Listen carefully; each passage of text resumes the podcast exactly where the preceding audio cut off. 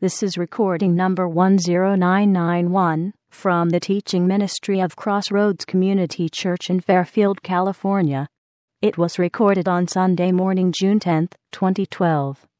This is the fourth message in a study of the Bible's book of Hebrews. This message by Randy Boldt is titled The Way of Grace.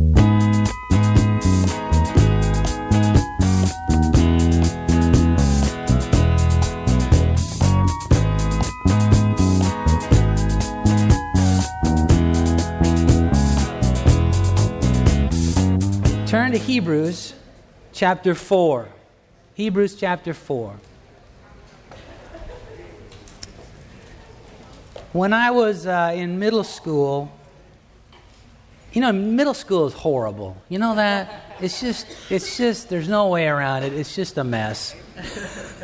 you, you're self conscious and you're going through all these changes physically and stuff, and nobody makes it easy for you. In fact, uh, it seems like that's when kids are the cruelest to each other. So, uh, anyway, one of the things that happened to me when I was in middle school is that I, I got a, a set of nicknames, uh, one of which was Grace. Now, uh, the, the, the reason that they call me Grace is because I didn't have any. And uh, so I was always doing something stupid and stumbling over things or tripping and falling, and nothing much has changed since then, frankly. Uh, in fact, I showed up here last Sunday morning and had a scab on my on my head, and, and Arnie came up to me and said, You've been at it again, haven't you? Did you fall off a ladder this time? What was it? I said, Well, I was actually back there working on the drums or something, and See, I don't have any early warning stuff up here anymore. So it, uh, yeah. Anyway, so Grace was my name, my nickname.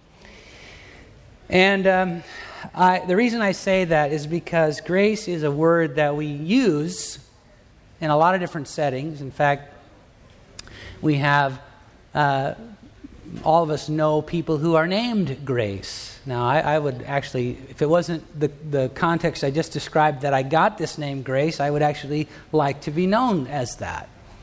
Because it's a beautiful name and it means uh, some really wonderful things that we're going to be talking about today.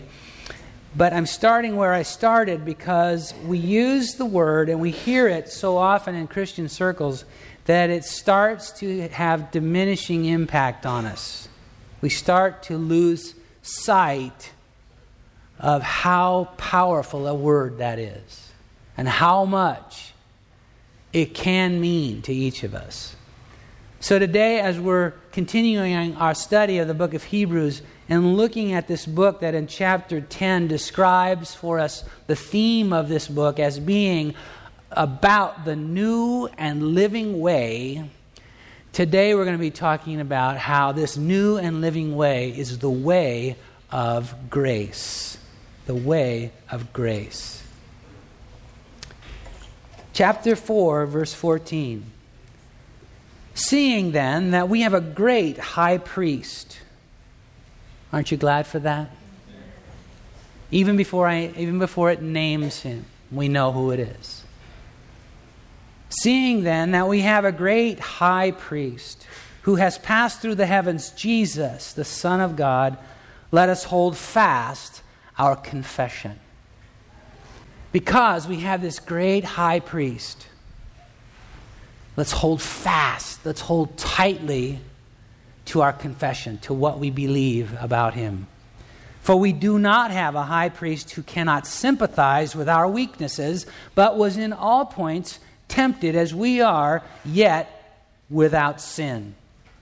Let us therefore come boldly to the throne of grace, that we may obtain mercy and find grace to help in time of need. These three verses, chapter 4, verses 14, 15, and 16, we're going to come back to in just a minute. But let's move on from here. For every high priest, chapter 5, verse 1 says, taken from among men, is appointed for men in things pertaining to God, that he may offer both gifts and sacrifices for sin. So I think you understand the role of a priest. He's a, the in between person, the person who stands between the worshiper and the one worshiped. He's the one that facilitates the connection. He's the one that introduces, the one who does the handoffs. And so a priest is that's that's the role in any religious context. That's what a priest is. He can have compassion on those who are ignorant and going astray, verse 2 tells us, since he himself is also subject to weakness. Every priest, every human priest, is subject to the same kind of weakness as every human being because he or she is a human being. Because of this, verse 3 says, he is required, as for the people, so also for himself, to offer sacrifices for sins.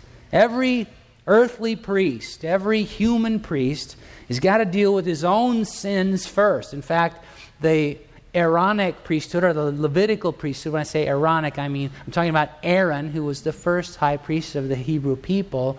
He, his lineage uh, became the line of the high priest, but his tribe that Aaron was from, the Levites, became the, the, the tribe of the priesthood. And so when, when uh, Aaron and the high priest would go, uh, or uh, before being able to offer sacrifices on behalf of the people, he had to offer a sacrifice on his own behalf because he was a sinner just like everyone else. That's what's being said here.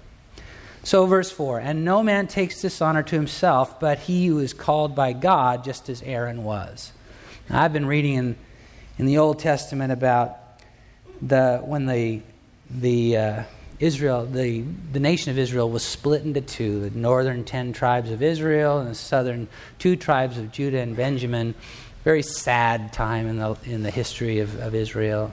But the, the man who became the king of the northern tribes, this guy named Jeroboam, he just, he just went hog wild and, and made every kind of worship um, blessed by his authority. So they started establishing temples and shrines to every god under the sun everywhere throughout Israel. And he was just, if you, you came to him and asked him to be a priest, he'd say, okay, you're it. Tag, you're it. Priest, priest, priest, priest, priest. And um, so it was really kind of a mess. But this says right here that no one, no legitimate priest takes that honor to himself, but he's called by God like Aaron was. So also Christ did not glorify himself to become high priest, but it was he, God the Father, who said to him, God the Son, Jesus, You are my Son. Today I have begotten you. And the writer of the book of Hebrews does right here what he's been doing all along and will continue to do draw Old Testament passages into this New Testament book to highlight and illustrate and to authenticate what's being said. As he also says in another place, you, speaking of this uh, this high priest Jesus, you are a priest forever according to the order of Melchizedek. And let me just kind of uh, square that away a little bit. This guy Melchizedek, I will say a little bit more about it, but he was a man who was a priest that we know very little about. And the, and, uh, the writer of the book of Hebrews is drawing in this Old Testament passage to say, now, see, Jesus was a priest of a different order. Verse 7 Who in the days of his flesh, when he had offered up prayers and supplications with vehement cries and tears to him, God, who was able to save him, Jesus, from death, and was heard because of his godly fears, describing what was going on in the Garden of Gethsemane when Jesus was pouring out his heart before the Lord. Though he was a son, yet he learned obedience by the things which he suffered. Now, was Jesus just some sort of spoiled brat that needed to be taught how to obey? No, that's not what this means. When it says there that he, in the Garden of Gethsemane and through his life, when he, when he was again and again and again and again choosing to submit himself to the authority of the King of all kings, to his Father. When that was happening, this passage tells us he was learning something. Now, how do you, you can't um, teach someone who knows everything that can be known, anything. So Jesus was not learning something that he didn't already know. I don't know how to explain this to you very well, but this helps me. That word that's translated there, he learned, means that he began to understand. It says that by the things he suffered, by the, the grinding challenge of that Garden of Gethsemane experience where he was being tempted in ways you and I cannot imagine to give up on what was to come.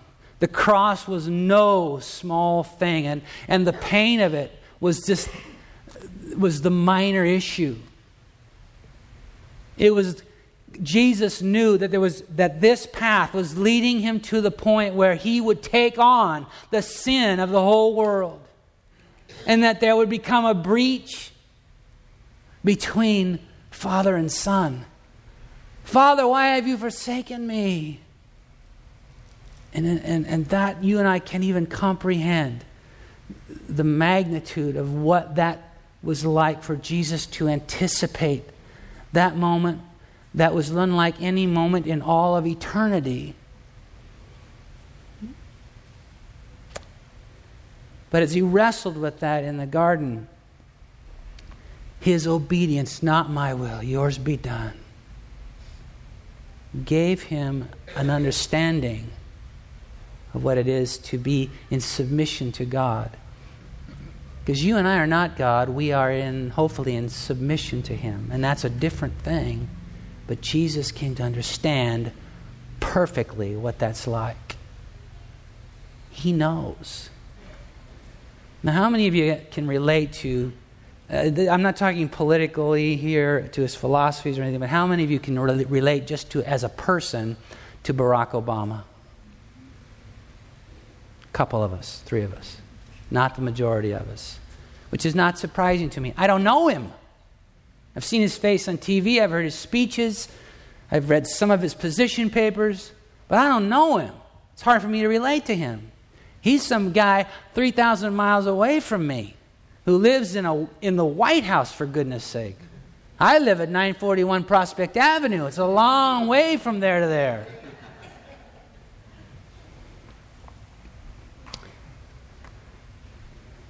But it would be a completely different story if Jim Kranz was in the White House. I know that guy.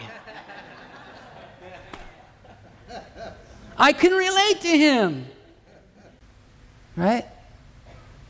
When we make those kinds of connections with people, it's, uh, it changes the nature of the relationship. A guy I know, a, a pastor uh, of uh, very fruitful, he's older than I am. Believe it or not, there are people in this world older than me. Uh, he's a very had a very, continues to have a very fruitful ministry. Um, he lives in, uh, in Washington State. And uh, he told a story one time about uh, how a guy made an appointment to see him. You know, and usually, I mean, don't, don't, don't take this the wrong way, but this is a little inside baseball stuff. When people make appointments to see me, I'm not looking forward to that. it's usually not going to be good. They're not usually making an appointment to tell me how wonderful their life is and how much they love me. right? It ain't going to happen. So, anyway, that a guy make an appointment to see him. And uh, so they, they sat down in his office and started doing the small talk thing. And, and he said he was waiting for the guy to kind of, you know, lay on the table whatever it was he'd come to lay on the table. And it just didn't happen. They just kept chit chatting and stuff. And so finally he says, What are you here for? and the guy and the guy says, I'm here to see your scars. Because here's the thing the, the pastor, the guy I know, had had open heart surgery and had um, bypass. I, I, can't remember whether it was triple or quadruple, but serious bypass surgery. And if you ever have ever seen or known anybody who's been through that, Frank back there has um, been through it. It ain't it ain't pretty. I mean, they they saw you open, and it's it's bad bad stuff. anyway, the, the the pastor that I know had been through it, And this guy came to see him because he was about to. And he says, I'm just here to see your scars. So the guy that I know pulls up his shirt. I'm not going to do it. But, you know,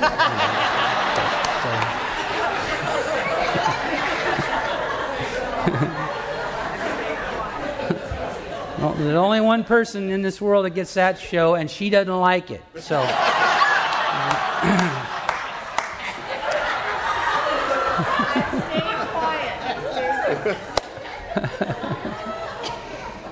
Anyway, so I mean, you can imagine the scene. I mean, this guy just stripping, and then then the man gets up out of his chair and comes over and he starts tracing his finger down the lines of the scars. And he goes, All right, I can make it. When we know that our Savior, our high priest, has been through it and stared down anything and everything we could ever face, it changes things. It changes things. Verse 9 And having been perfected, he became the author of eternal salvation to all who obey him, called by God as high priest according to the order of Melchizedek. Now, let me,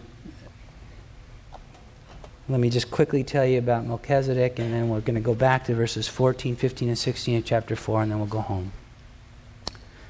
So, Abraham, the father of the Jewish people, you know, the, the first Jew, um, has been on a rescue mission to uh, reclaim his nephew and his family who had been taken by uh, a hostile um, nation.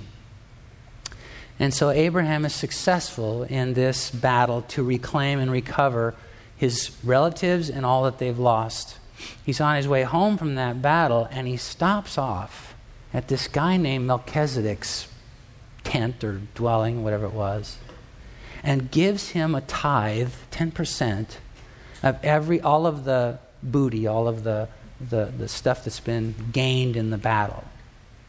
And that's the first mention that we have of this, um, well, the first example that we have of this whole idea of tithing. Um, but that's not the point. The, the point was this guy comes onto the pages of Scripture, a guy named Melchizedek. We're told he was a priest, and we're told that Abraham paid him a tithe. And then we're told that Melchizedek, or this guy, I mean, I mean, then we see, excuse me, when we see Melchizedek exit biblical history basically until here, until we read this. And the point here that the writer of the book of Hebrews is making is that our high priest, Jesus, is not, he, he literally was not from the tribe of Levi. He's from the tribe of Judah. He, he doesn't qualify for the Levitical priesthood. He's a priest of a different order. He's not a man. He doesn't have to make sacrifices for himself because he didn't fail in any way. He was sinless. And this one who is our high priest is the one who dispenses grace. And if you know where grace comes from, that right there changes how you think about it. But then in verses 14, 15, and 16 of chapter four, uh, 3, excuse me, chapter 4, we have a description of what grace is. And that'll blow your mind. Let's finish off with that the way of grace. Seeing then that we have a great high priest who has passed through the heavens, Jesus the Son of God, let us hold fast our confession. For we do not have a high priest who cannot sympathize with our weaknesses, but was in all points tempted as we are, yet without sin. He understands. I don't care what it is that you face today.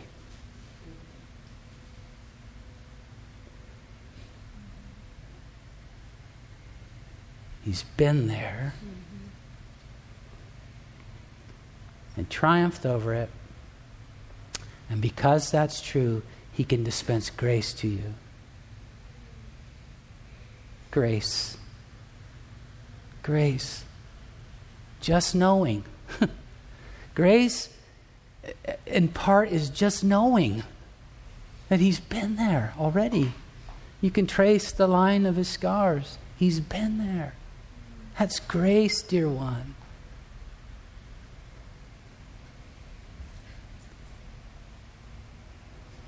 Let us therefore come boldly to the throne of grace. The way of grace is free access. This high priest does not demand that you chant, doesn't demand that you come with a bleating sacrifice. He does not demand that you are perfect, that you have attended a course or a class. This high priest has opened wide the doors to, the act, to access the King of all kings.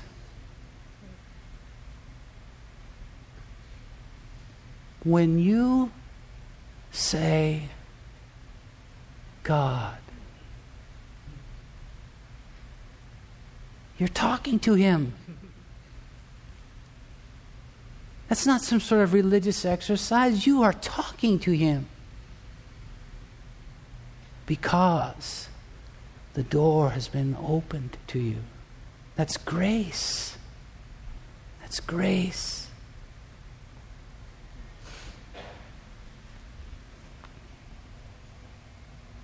Let us therefore come boldly to the throne of grace, that we may obtain mercy You've heard me say this before, but I'll say it again. Mercy and grace are not the same thing. Those two words get used interchangeably, and that's okay. But mercy is when God steps in and keeps from me what I deserve. We get to come boldly before the throne of grace and find mercy, obtain mercy, which is compassion.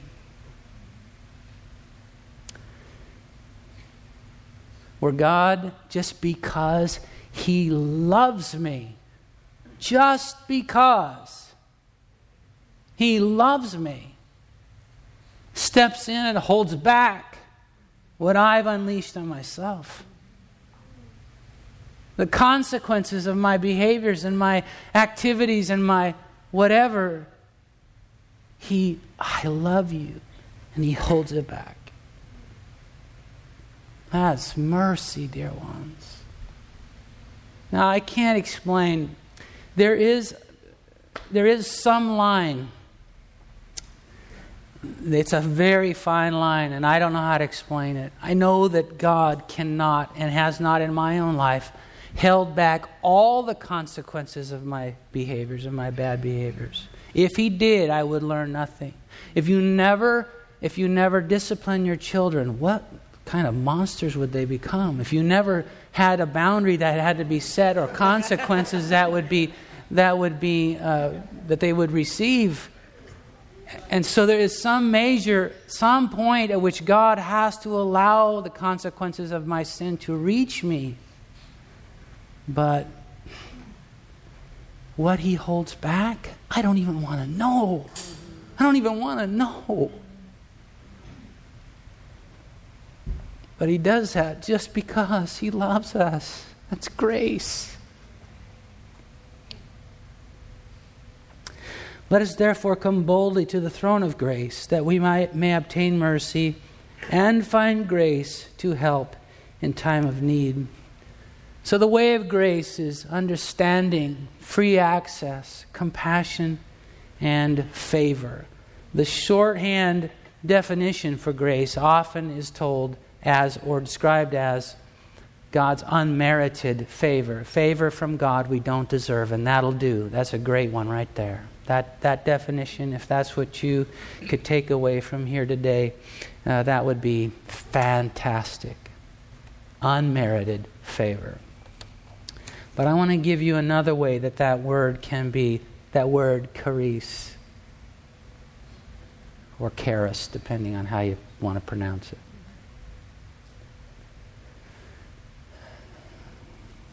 One of the um, literal ways that that word can be translated is this the divine influence on the heart and its reflection in the life. The divine influence on the heart and its reflection in the life. That the God and Maker of all things would shine the splendor of His grace on my heart so that it gets translated into a change in how I live, so that it influences my thoughts, my, my behaving, my speaking, my aspirations, that it begins to change my worldview and reshape my, my, the way I relate to people. That is grace, and that's big. That's a word we never want to get used to. It's a word that, and, a, and a truth that we never want to just take for granted. The new and living way is the way of grace. Let's stand together. Last um, Monday, excuse me, last Sunday, so a week ago today, I um, we have there's a, a preserve on on Mare Island that takes you you can walk up to the highest point um, on the island. And I, I just went for a walk up there, and I wasn't, you know, usually when I'm walking, it's business. You know, I'm trying to get my, my exercise in and stuff, and and uh, this, that, this didn't have anything to do with that. I was just slowly moving. and um, I came to a spot where I could look over the Napa River and the Vallejo um, uh, waterfront, and I just sat there. Now, I've got a bald head, and so me and the sun, we don't get along very well. uh, so I, I uh, and I forgot a hat. Um, so I was tempted not to do this, but I'm so glad I did. I just sat there in the sun. And uh, it wasn't as warm a day as it is today, but it was, it was warm enough. Warm enough that it warmed me. And as I looked out over the, the view that I had, it was amazing how it transformed the view. No longer was it just, oh, boats and cars and people and water. It was hard to explain, but it was uh, beautiful. And the beauty uh, of that experience I took with me through most of the rest of that, that week. The divine influence, like the sun shining on my heart, the divine influence on my heart has a, a, a transforming effect on my life. That's grace. That's grace. Father, we're so grateful for your grace. So thankful, Jesus, that you came and that you went all the way. Thank you, Jesus, that you have that you understand that you know everything we can face and that have and you have faced it yourself for us Thank you that you have thrown wide open heaven's door, that we have bold access to the throne of God. Thank you for your compassionate mercy holds back the tide of what we deserve. And thank you for your unmerited favor.